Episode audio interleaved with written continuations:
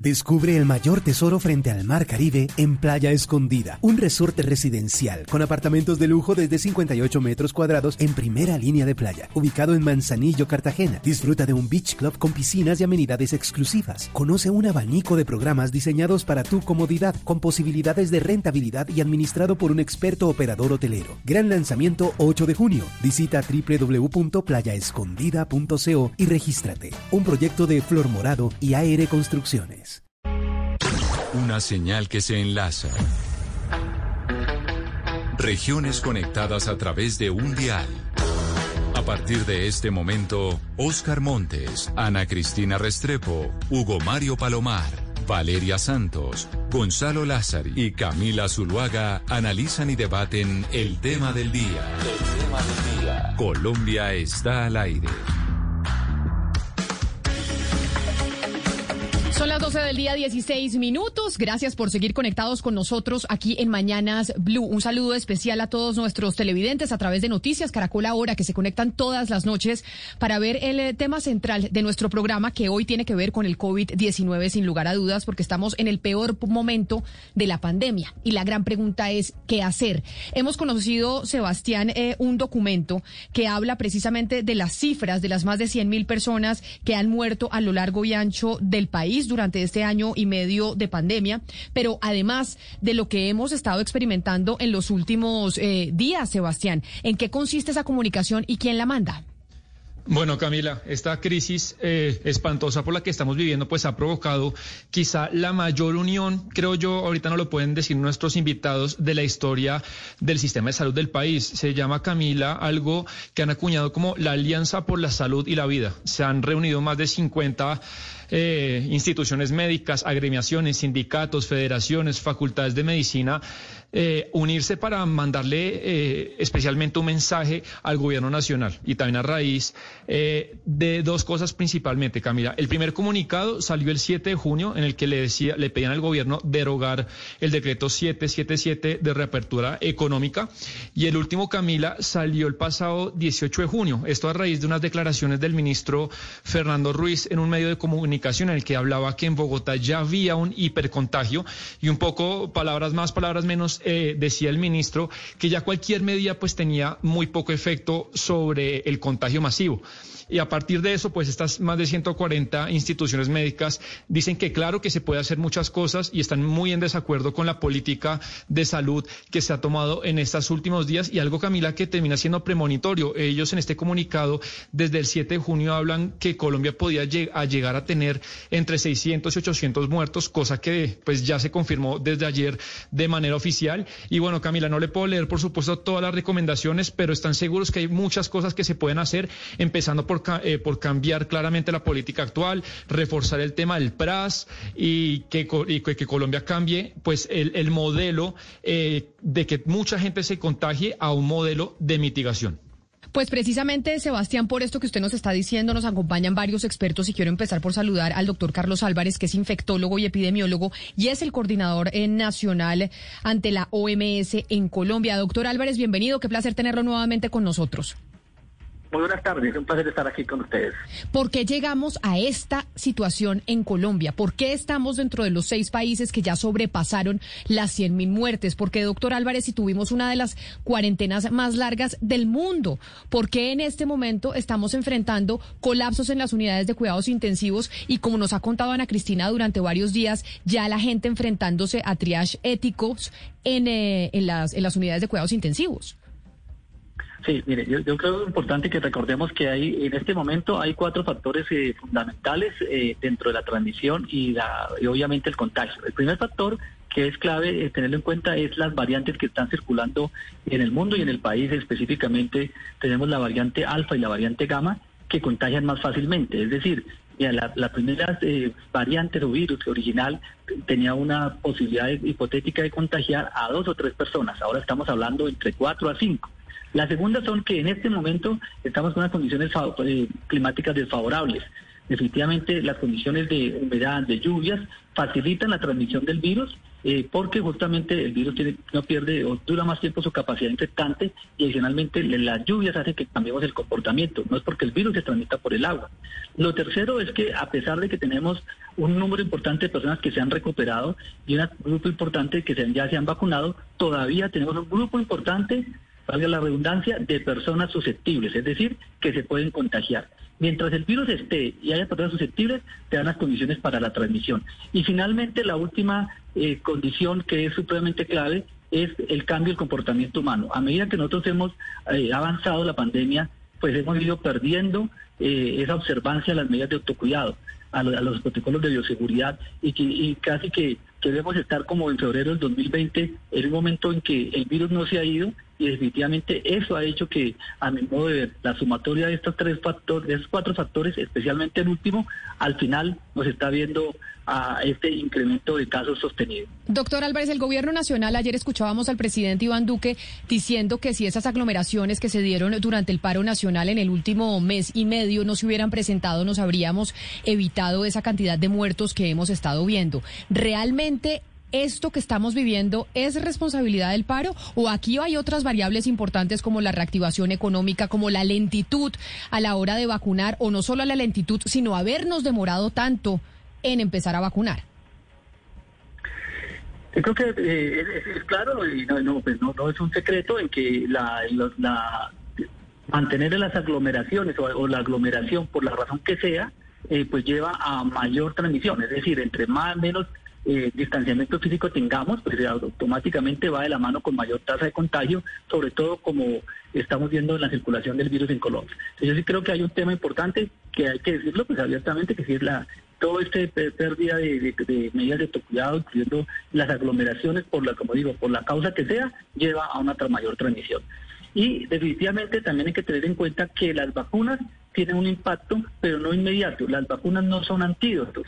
Por lo tanto, las vacunas contribuyen a eh, lograr esa inmunidad poblacional, contribuyen a salvar vidas, a disminuir el número de personas que se complican o fallecen, pero definitivamente lo hacen de una manera, eh, digamos, no tardía, pero se demora entre cuatro semanas o por los seis semanas, eh, dependiendo el, el, tipo de vacuna después de la segunda dosis para lograr esa, esa inmunidad adecuada que queremos. Entonces, si así hayan vacunas, que es importante que hayan vacunas y que te vacunen más rápidamente como lo estás planteando, eh, pues definitivamente el otro componente clave son las medidas no farmacológicas que le hemos perdido como el respeto o la importancia de lo que esto significa. Pero déjeme entonces, eh, doctor Álvarez, saludar a una colega suya, porque hoy queríamos hablar con ustedes los expertos, porque la situación que estamos viviendo es la peor que hemos experimentado en el último año y medio de pandemia. Y también nos acompaña la doctora Gina Tambini, que es la representante en Colombia para la Organización Panamericana de la Salud. Doctora Tambini, bienvenida. Mil gracias por aceptar esta invitación. Buenos días, ¿cómo está Camila y a todos los colegas que están presentes? Un gusto de estar con ustedes. Doctora Tambini, nosotros, o yo ayer veía en redes sociales un gráfico que compartía la gente comparando, por ejemplo, a España, Italia y Colombia, en donde cerramos los, todos los tres países, pero Italia y España cerraron cuando había la mayor cantidad de contagios, mientras que nosotros cerramos y tuvimos cuarentenas cuando no teníamos casi contagios y estamos abriendo cuando tenemos el peor pico. O sea, parece una esquizofrenia absoluta lo que está pasando en Colombia, que estamos en cuarentena cuando no hay contagios o no hay casi y abrimos cuando ya las unidades de cuidados intensivos están a punto de estallar. ¿Será que nos equivocamos y ya desgastamos la medida de la cuarentena y la medida de los confinamientos para cuando la teníamos que usar, que era en este momento? Camila, hay que entender, hay que entender este proceso. Recordemos que es un nuevo virus, este SARS-CoV-2, que se transmite de persona a persona y sobre todo en esos lugares donde hay mayores aglomeraciones, donde hay mayor contacto entre persona y persona y que no estén protegidos. Las medidas que ha tomado el país, Colombia, y para nosotros desde la Organización Mundial de la Salud y la Organización Panamericana de la Salud, han sido muy acertadas y lo podemos ver, lo podemos ver en el primer pico. Cuando comienza el primer caso, el 6 de marzo, y hay todo un análisis muy estricto desde el mismo puesto de mando unificado, con la presencia del mismo señor presidente y todo el gabinete, identificando cuáles son los territorios de más alto riesgo, comienza toda esa actividad, y bueno, realmente no se comenzó en marzo, se comenzó desde comienzos de inicio del año, cuando fueron reportados los primeros casos en China a finales de diciembre. Entonces, es todo un proceso. Eh, claramente la curva epidémica nos muestra que esas medidas más drásticas y enérgicas en un inicio de la pandemia tuvo una disminución importante en el primer pico y permitió que se prepare y se fortalezca lo que es la red de servicios de salud, que hemos incrementado ese número de camas en las unidades de cuidados intensivos, de lo que eran 5.000 a más de 13.000 camas a nivel de país que se fortalezca eh, la red de laboratorios para la detección del virus, que es, lo, que es muy importante. Colombia fue uno de los primeros países en que comenzó a usar la técnica del laboratorio de Berlín, que se trajo con la Organización Mundial de la Salud y la OPS para el país. Y entonces eh, ese tiempo nos permitió fortalecer redes de servicios, laboratorios, la vigilancia epidemiológica y la comunicación para la población porque es importante también esa responsabilidad que tenemos cada uno de nosotros como ciudadanos de utilizar las medidas de protección. Pero permítame, señora Tambini, saludar también a Hernán Bayona, que es cirujano, presidente del Colegio Médico de Bogotá y miembro de la Alianza por la Salud y la Vida que nos comentaba Sebastián, quienes eh, han dicho, oiga, acá hay una, acá nosotros enviamos una comunicación advirtiendo que esto podía pasar y entonces puede que no sea tanto como nos esté diciendo usted, doctora Tambini, que se ha manejado también el tema de la pandemia. Por eso déjeme saludar al doctor Bayona. Doctor Bayona, bienvenido. Eh, hola Camila, muy buenas tardes y un saludo a todos los oyentes de Blue Radio. Ustedes eh, desde el sector médico han tenido unas críticas a cómo hemos o a cómo ha manejado el gobierno nacional la pandemia, porque pues finalmente estamos dentro de los seis peores países o por lo menos dentro de los seis países que superó los 100 mil muertos. Sí, efectivamente, Camila, eh, es muy importante tener claro que efectivamente eh, al principio eh, se, empezaron por cuarentenas y como lo dice eh, la doctora Gina, tenía como objetivo preparar el sistema de salud y sobre todo la infraestructura. El gran problema es que se generó o se enfocó en un tema absolutamente asistencial, es decir, que se aumentara el número de camas, que se aumentara la, infraestructura hospitalaria, que igual no se logró en todas las regiones y todos los hospitales no estaban preparados. Ustedes conocen la situación en la que están los hospitales en las distintas regiones del país, pero eh, después de eso no continuamos haciendo lo más importante que es evitar o prevenir que la gente se enfermara. Es decir, eh, evitar que se generara un proceso de transmisión como en el que estamos ahora. Para eso era fundamental aumentar el número de pruebas, hacer cercos epidemiológicos, hacer pruebas a los sectores eh, más susceptibles o que estaban en, mayor exposición pero además eh, implementar de manera adecuada el, mecanismo PRAS que fue eh, anunciado por el gobierno nacional. Desafortunadamente, el mecanismo PRAS no ha funcionado, no se le han hecho las pruebas suficientes a las personas que eh, están contagiadas y eh, digamos que los, los que ya están contagiados se este, hacen una o dos pruebas por cada contagiado cuando deberíamos estar haciendo más de 10 pruebas. Como lo dice el doctor Álvarez, actualmente tenemos en este momento una circulación muy alta de eh, las variantes alfa y gamma y estos tienen mayor eh, posibilidad de hacer contagio, con lo cual debería hacerse muchas más pruebas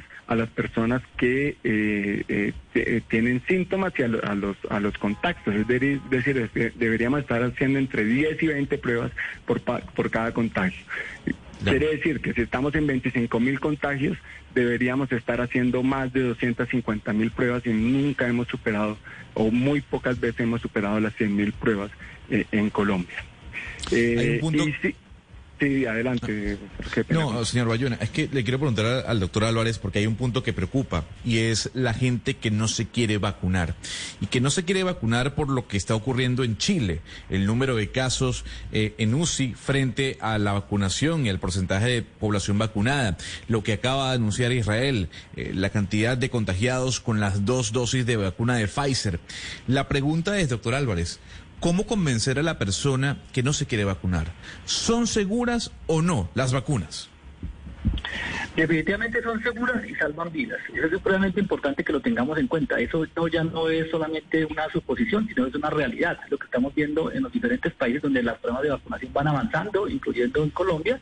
Cuando vemos el número de personas que fallecen en este momento en Colombia, comparado con la proporción de lo que ocurría en el primer y segundo pico, definitivamente las personas mayores de 70 años eh, con las dos dosis de vacunas eh, adecuadas, pues vemos que hay una disminución de estas personas que lleguen a cuidado intensivo y por lo tanto adicionalmente que fallezcan.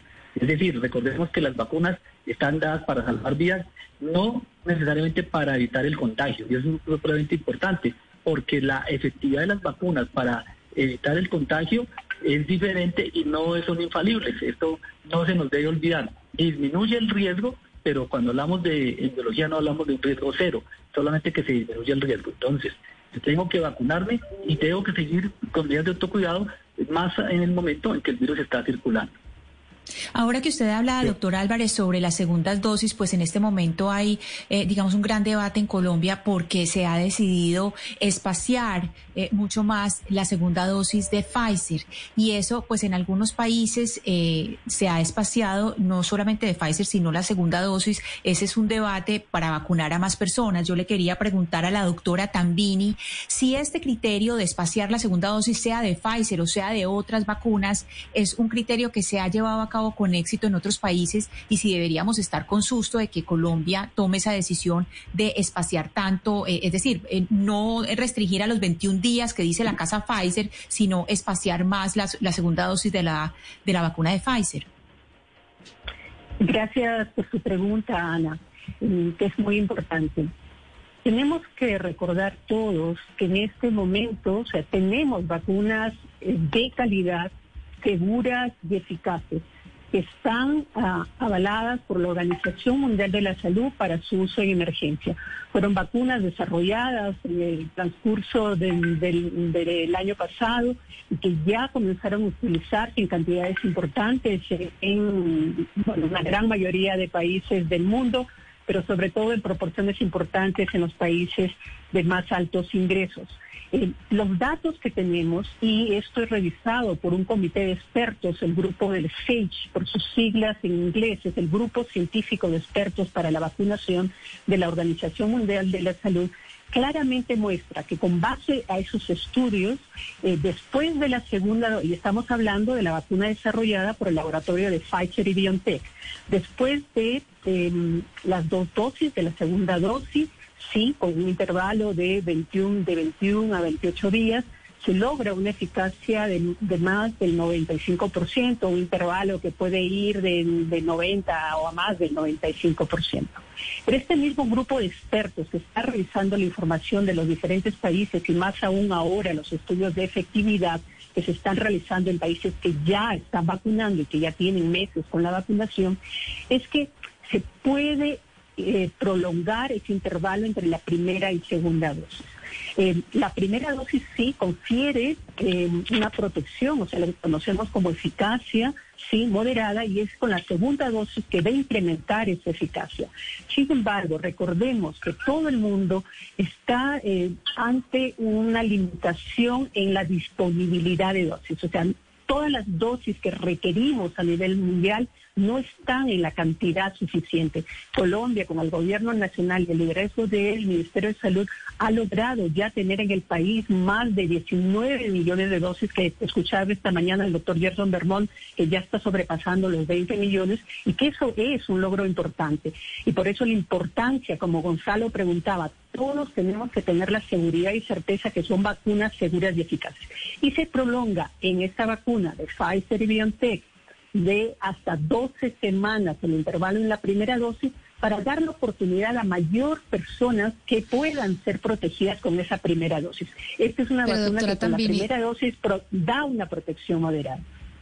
Pero, pero permítame interrumpirla porque eh, estamos entonces hablando de un criterio político y no científico, porque es que justo la semana pasada las autoridades alemanas sanitarias dijeron que ya podían ver, según lo que estaba pasando en el Reino Unido, que las primera dosis de Pfizer era un 33% efectiva contra la variante Delta y que por ende se necesitaba la segunda dosis de Pfizer. Igual sacó eh, un estudio el British Journal of Medicine la semana pasada diciendo que se necesitan las dos a los 21 días de Pfizer para poder estar protegido por la variante Delta. Como nosotros en Colombia pues no medimos variantes porque no sé por qué no lo hacemos, sería bueno también que nos dijeran por qué no tenemos esta capacidad. ¿Qué pasa cuando llegue la variante Delta y todas estas personas nada más tengan una dosis?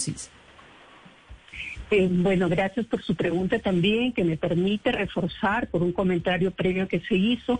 Colombia tiene una red de laboratorios muy fuerte, que desde el año pasado, de un solo laboratorio, que era en el Instituto Nacional de Salud, que hacía las pruebas de PCR, ahora se tienen más de 160 laboratorios, una red muy sólida que eh, hace la vigilancia del virus en sí y también de sus variantes. Hay una vigilancia genómica en la cual se han identificado más de mil, mil de estas em, linajes, eh, perdón, linajes 64 y más bien la vigilancia genómica en términos de, de, muestras. Y sí se está detectando. O sea, Colombia tiene ya reportado por el Instituto Nacional de la Salud, sobre todo dos de las variantes, como expresaba el doctor em, Álvarez, ¿cierto? ahora se conocen como el nombre del alfabeto eh, griego, que es el, eh, la alfa, la variante alfa y la variante gamma, ¿cierto? Y le puedo decir datos de este grupo científico del SAGE, el cual fueron revisados eh, a finales de marzo con los mismos productores de Pfizer y BioNTech, que ante las nuevas variantes la, em, las reacciones de neutralización, que es la prueba que se hace a nivel de los laboratorios, tiene una disminución pequeña, ¿cierto? Pero todavía hay una respuesta robusta. ¿sí? Pero, tengo datos para dárselos, tengo datos para dárselos. No, no, claro, pero lo que pasa es que, lo, digamos que el debate que se, ha, que se ha conocido hoy y que por eso es la pregunta de mi compañera Valeria, es que Pfizer, por ejemplo, ha, informado que no ellos no tienen eh, estudios ni pruebas de decir que uh, se pueda poner la segunda dosis después de más de 21 días. Y eso es lo que está, la decisión que ha tomado el gobierno colombiano, según anunció el ministro de Salud, diciendo que estaban tomando experiencias como la de Canadá. Y por eso, permítame, yo le pregunto al doctor Álvarez, que ahí trabaja también directamente con el gobierno, ¿basados en qué? ¿Basados en qué se toma esa decisión? Porque cuáles son los estudios científicos o solo copiando lo que está pasando en Canadá. Porque Pfizer hoy ha dicho, óigame, nosotros no hemos, eh, no tenemos conocimiento ni hemos hecho investigaciones de que la segunda dosis de Pfizer se pueda poner más de después, más de 21 días después. Sí, Camila, yo creo que hay un tema, eh, y yo, para lo que también decía Valeria, no es una decisión política, una visión de salud pública. Decisiones que, en el, en el tema de la efectividad de las vacunas, hay unas decisiones individuales de protección individual y unas decisiones de protección desde el punto de vista de salud pública. Esta es una decisión eh, hecha por la recomendada eh, por el grupo de expertos que estamos trabajando en el tema de, pues no solamente de vacunas, sino en otra serie de temas en los cuales, teniendo en cuenta no, no solo la experiencia de, Canadá, sino otra serie de publicaciones en las cuales permiten evaluar cuál es el impacto de lo que se ha venido haciendo eh, y no por eh, plantear que se esté copiando, sino se está ajustando a la realidad epidemiológica de cada momento. En ese, en ese planteamiento, la posibilidad de poder eh, aumentar el intervalo, y no estamos hablando de dejar de aplicar una dosis, estar, es cambiar el intervalo es una eh, posición que se hizo en conjunto eh, de, recomendaciones eh, basado no solo, como digo, no en Canadá, sino una serie de modelos que también permiten hacer ese tipo de análisis, como también lo han hecho en su momento otros países, que lo han hecho con otros criterios y, en su momento también lo han hecho países, de, no solo, como digo, Canadá, sino también países europeos, incluyendo el mismo Reino Unido. Doctor Álvarez, pero otra de las decisiones que se tomó en Colombia en medio del peor momento de la pandemia fue no pedir más pruebas PCR o antígenos o cualquier tipo de prueba a la entrada al país cuando se entrara a través del aeropuerto. Esto lo siguen haciendo todos los países menos México, a pesar de que ya están más avanzados en la vacunación, a pesar de que están mucho mejor que nosotros y no están enfrentando unidades de cuidados intensivos colapsadas. ¿Cuáles fueron los estudios científicos que llevaron al gobierno nacional a decidir que no se piden más pruebas PCR en los aeropuertos internacionales del país? Es una, decisión que eh, debe implicar, eh, eh, al mismo tiempo que no se pide fortalecer la vigilancia genómica, que como lo plantea la doctora Gina también, se está haciendo en el país. Es decir, hay una vigilancia que se debe hacer y es una situación particular en el momento también que nos encontramos. Recordemos que en este momento Colombia es uno de los países que tiene, tiene una mayor transmisión viral comparado con otros países que justamente cuando los países tienen baja transmisión viral, tienen mayor control que cuando está en una alta transmisión viral. No, pero no lo entiendo, doctor Álvarez, me disculpa, yo no soy científica como ustedes, pero como que el sentido común me dice que en el peor momento de la pandemia, cuando estamos reportando la mayor cantidad de muertos y la mayor cantidad de contagios, unidades de cuidados intensivos colapsadas, ¿por qué razón se toma la decisión de no pedir PCR a la entrada del aeropuerto? Más cuando, cuando incluso en Estados Unidos, la Organización Mundial de la Salud, Israel, etcétera, etcétera, están mencionando la, la mortalidad y el nivel de contagio que genera la nueva variable, que es la variable Delta, que es la que llega de la India. Sí, ese es el riesgo la, la, llegada de la variante Delta, pero para términos castizos, eh, el riesgo en este momento de tener una circulación y, poder tener, porque acuérdense que no solamente las variantes se generan porque se importan, sino las variantes se generan porque haya transmisión. Mientras el virus se esté transmitiendo, también aumenta la capacidad de generar mutaciones y generar eh, este tipo de, mutaciones que se les ha colocado por el lugar donde se encuentran o no necesariamente porque ahí se generan. Puede ser que en este momento que tengamos una transmisión alta, como acabo de decir, puede que tenga más riesgo de alguien que venga de Madrid de Dinamarca que de Madrid de España. Sí, pero mire, yo le pregunto al doctor Bayona, porque si alguien puede dar fe de la magnitud de la tragedia que está viviendo Colombia, con 100 mil muertos, 100 mil muertos por la pandemia, y con una, un, dato como el de ayer, que fueron 700 las personas que fallecieron por la pandemia, son los médicos. Doctor Bayona, ¿Usted cree que el gobierno en estos momentos debería hacerle caso a ustedes, por ejemplo, y suspender el decreto 777, que es el que va a permitir la reactivación económica y la reapertura económica del país, por, un, por una parte, y por otra parte, el gobierno debería, por ejemplo, tomar atenta nota de quienes le dicen que hay que vacunar las 24 horas y no, y no por un tiempo limitado? Eh, bueno, mira, varias cosas por plantear. En primer lugar, sí, nosotros precisamente pedimos derogar eh, la resolución 777 por considerarla eh, poco más que improcedente en el momento. el momento epidemiológico es el peor de toda la pandemia. Estamos ante una situación crítica con una altos niveles de contagio. El doctor Álvarez lo, plantea exactamente igual. Hay una, un, gran nivel de transmisión y por eso eh, genera riesgos de que existan eh, mutaciones dentro de esa alta transmisibilidad. Pero también es fundamental disminuir cualquier fuente de transmisión por parte eh, incluidos los que vienen de afuera. a, nosotros sí nos parece inadecuado eh, eliminar las pruebas de PCR de eh, las personas que vienen del extranjero. Por un lado. Por el otro lado, eh, en la medida en que se mantengan, digamos, la circulación de las personas y haya mayor interacción social y con la apertura económica, pues vamos a prolongar aún más la situación eh, y el momento epidemiológico en el que estamos. Las unidades de cuidado intensivo eh, están en este momento por encima del 100%. No, no entiendo cómo es posible que estamos en el 97%. Tenemos, eh, por ejemplo, en el caso de Bogotá, tenemos 400 personas esperando unidades de cuidado intensivo y se mantenga todavía el porcentaje de ocupación en el 97%. No, no es cierto que salen 200 o 300 personas de las unidades de cuidado intensivo o egresen diariamente. Eh, eh, se están demorando muchísimo más los pacientes en egresar de las unidades de cuidado intensivo porque son pacientes mucho más jóvenes. El otro cuello de botella son los servicios de urgencia, las ocupaciones y, la sobreocupación de los servicios de urgencia llega al 200 y 300% en muchas instituciones. Es fundamental que cerremos la llave que está colapsando el sistema de salud y para eso necesitamos eh, fortalecer la atención primaria en primer lugar y la prevención. Por eso nos parece eh, realmente eh, contraproducente generar mayor eh, contacto y, circulación de las personas eh, con, con, una resolución como la que están planteando.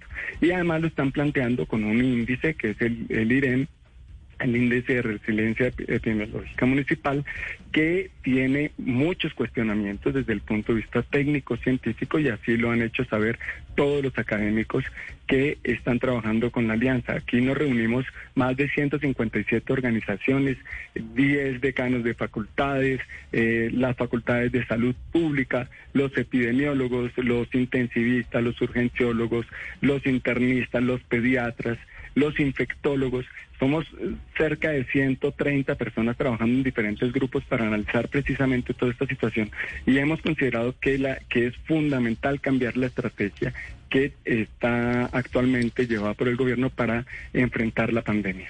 Permítame, doctor Bayona, porque el eh, doctor Carlos Álvarez, que es el eh, coordinador nacional ante la OMS de Colombia, se tiene que ir, doctor Álvarez, pero le va a hacer una última pregunta desde Cali, mi compañero Hugo Mario Palomar, porque entendemos que usted tiene otros compromisos. Adelante, Hugo Mario.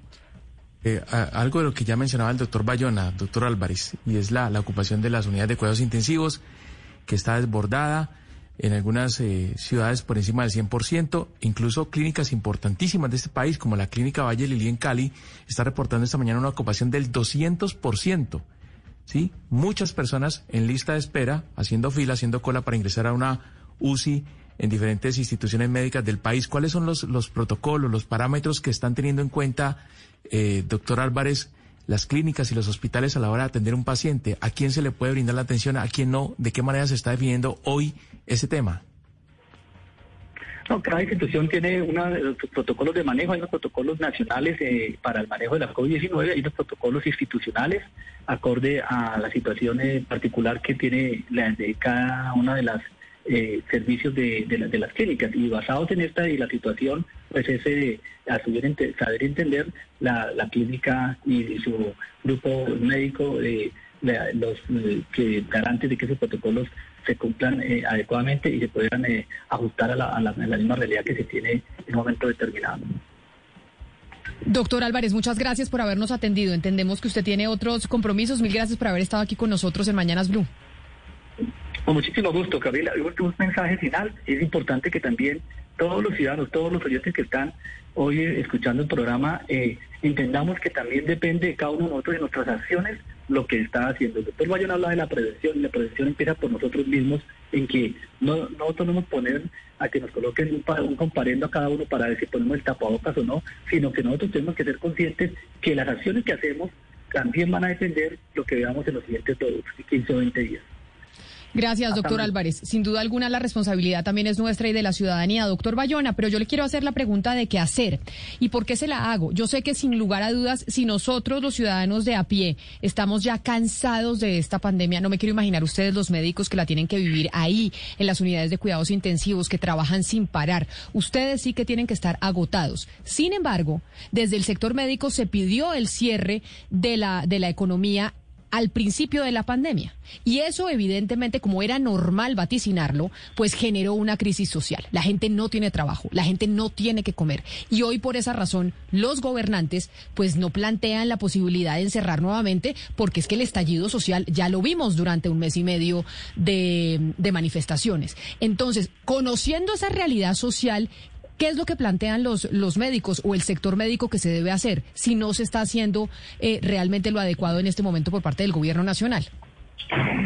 Nosotros planteamos varias estrategias. La primera es cambiar la estrategia de mitigación por la estrategia de eliminación. Es decir, que debemos parar la transmisión del virus de incontrolada que está teniendo actualmente. Para eso es fundamental que todos los sectores sociales Obviamente, en la parte individual cada uno tiene que eh, plantearse eh, el continuar el uso de las medidas de bioseguridad, el uso del tapabocas, el lavado de manos y el distanciamiento social. Pero además de eso, es fundamental generar mecanismos de atención primaria, es decir, tenemos que ir a los sitios donde los pacientes están, donde los pacientes están sintomáticos, ir, buscarlos, atenderlos de manera temprana para poder evitar que lleguen a las unidades de cuidado intensivo y a las urgencias. Están consultando de manera tardía porque la atención primaria es insuficiente y de baja calidad. En muchos casos, eh, el seguimiento por parte de las EPS se limita exclusivamente a una o dos llamadas durante su aislamiento. pero además no le están, eh, no están buscando los contactos. Como lo dije anteriormente, en el PRAS se está haciendo seguimiento sobre uno o dos contactos de las personas que están contagiadas cuando deberíamos estar haciendo muchísimos más. Entonces, los cercos epidemiológicos, si se quiere evitar una cuarentena generalizada, si se quiere evitar unas restricciones de la movilidad marcada, eh, necesitamos hacer cercos eh, epidemiológicos focalizados, localizados. Para eso es fundamental el PRAS. Para eso es fundamental aumentar el número de pruebas. Colombia tiene mayor capacidad de realización de pruebas. Debería, eh, es decir, en solo PCR estamos, deberíamos poder hacer más o menos 100 mil, más las pruebas que se hacen rápidas y obviamente la de antígeno. Es decir, nosotros deberíamos estar sobre los 200, 250 mil pruebas y no lo estamos haciendo. Eh, por otro lado, aparte de eso, hay que fortalecer los equipos de atención primaria. Si no logramos hacer eso, no vamos a poder hacer eh, ninguna estrategia de plazo, de, de supresión o eliminación de manera efectiva. Y hay que tomar medidas urgentes para enfrentar el colapso hay que entender que estamos en un colapso del sistema de salud, que estamos ante una crisis humanitaria y ante una crisis sanitaria de inmensas proporciones. Nunca la habíamos tenido. Doctor Bayona, pero a propósito de ese colapso, acabamos de conocer una tutela en la cual país de la Universidad de los Andes y el O'Neill Institute acompañan a 26 ciudadanos que están haciéndole preguntas muy serias al triage en dos ciudades especialmente, al triage ético, que es en Medellín y en Bucaramanga. Ese tipo de criterios, pues uno pensaría que están centralizados, pero como la evidencia esta tutela no lo es. ¿Quién está vigilando eso y cómo se controla, pues que hay unos criterios en que, por ejemplo, no se privilegia a los jóvenes sobre personas con con comorbilidades o que son adultas mayores? No conozco, no conozco la tutela, pero acaba de salir. exacto, realmente no la conozco, pero te voy a decir una cosa muy importante con respecto a eso. Es precisamente eso lo que nosotros planteábamos en los distintos documentos. Es decir, nosotros decíamos, no se puede realizar triage ético, como ustedes le llaman, pero en realidad se llama priorización de recursos. Es definir qué paciente va a utilizar el único recurso disponible. Entonces, no se puede hacer la priorización de recursos, ahora sí, con, eh, hasta que no haya un, declarado un colapso del sistema de salud. Y las autoridades no lo hacen, no están declarando el colapso del sistema de salud. Y, declarar el colapso del sistema de salud implicaría que, doctor Bayona, cuando uno declara el colapso del sistema de salud, ¿qué pasa?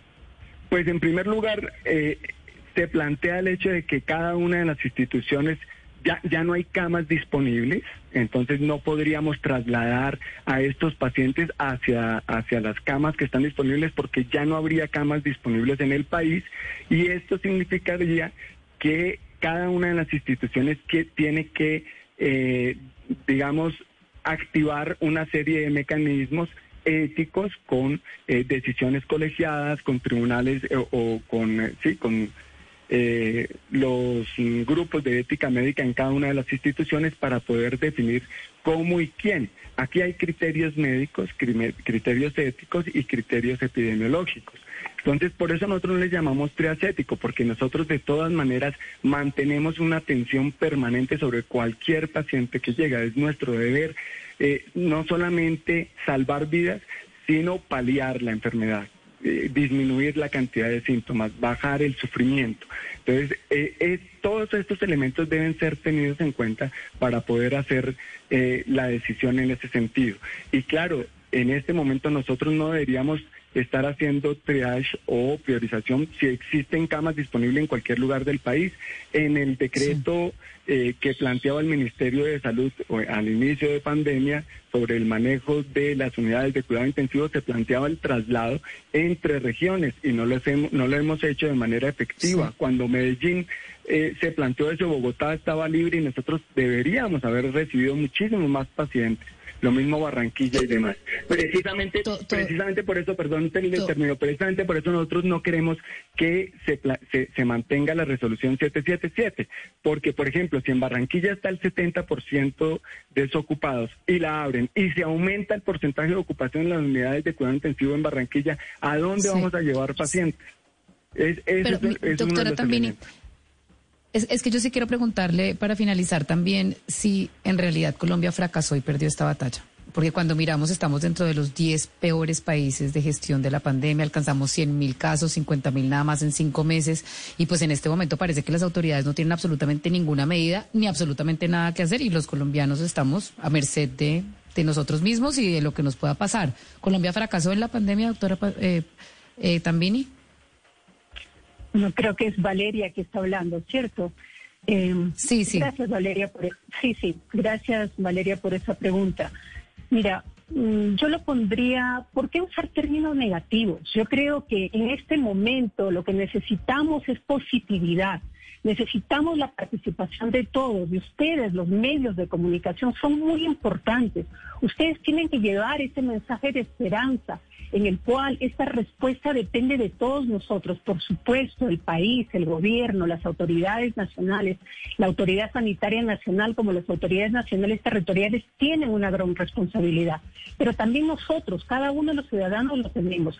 Y hay esperanzas porque hay países que lo han mostrado, que cuando hacemos las cosas que sabemos que funcionan, como son las medidas no farmacológicas, que muchas veces las personas piensan que es muy sencillo, pero la respuesta está en cada uno de nosotros. Si mantenemos esas medidas de protección, el buen uso de la mascarilla, el distanciamiento de uno a dos metros, el lavado frecuente de manos, no estar en aglomeraciones. Ya hemos dicho, este virus se transmite cuando hay un acúmulo de personas, cuando no están protegidas, cuando no hay una buena ventilación. Y además, por supuesto, están las medidas en términos de la atención a esos pacientes críticos y que realmente acá quiero reconocer, doctor Bayón, ese gran esfuerzo de todo el personal de salud que han, se han entregado completamente desde el inicio de la pandemia para esta atención.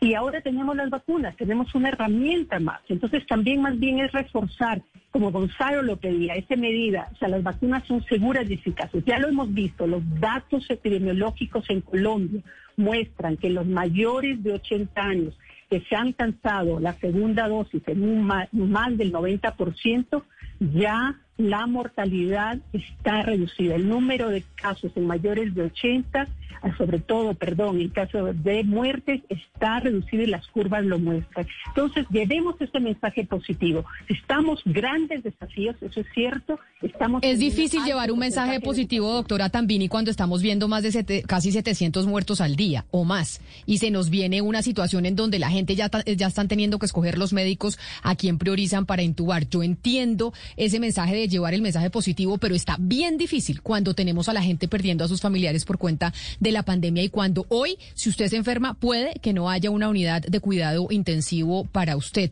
Pero sí, trataremos de mantener la esperanza, trataremos de estar positivo, que eso es lo último que debemos perder. Yo la tenía que interrumpir, me disculpa, pero es que nos tenemos eh, que ir porque el tiempo en radio es muy cortito, pero quisiera agradecerle enormemente a usted también por haber estado con nosotros, usted como representante en Colombia eh, para la Organización Panamericana de la Salud y también al doctor eh, Hernando eh, Germán Bayona, cirujano presidente del Colegio Médico de Bogotá y miembro de la Alianza por la Salud y la Vida. Hablando ustedes, los expertos de la situación que estamos enfrentando por cuenta del COVID-19, el peor momento. ¿Y qué podemos hacer? Pues cuidarnos todos nosotros y esperar que las autoridades tomen las mejores decisiones para poder salir de esta crisis. Así llegamos nosotros al final de Mañanas Blue cuando Colombia está al aire. Gracias por haberse conectado con nosotros, a nuestros invitados. Un placer haberlos escuchado y poder conversar eh, con ustedes. Ya vienen después de la pausa nuestros compañeros de Meridiano. Descubre el mayor tesoro frente al Mar Caribe en Playa Escondida, un resorte residencial con apartamentos de lujo desde 58 metros cuadrados en primera línea de playa, ubicado en Manzanillo, Cartagena. Disfruta de un beach club con piscinas y amenidades exclusivas. Conoce un abanico de programas diseñados para tu comodidad, con posibilidades de rentabilidad y administrado por un experto operador hotelero. Gran lanzamiento 8 de junio. Visita www.playaescondida.co y regístrate. Un proyecto de Flor Morado y AR Construcciones.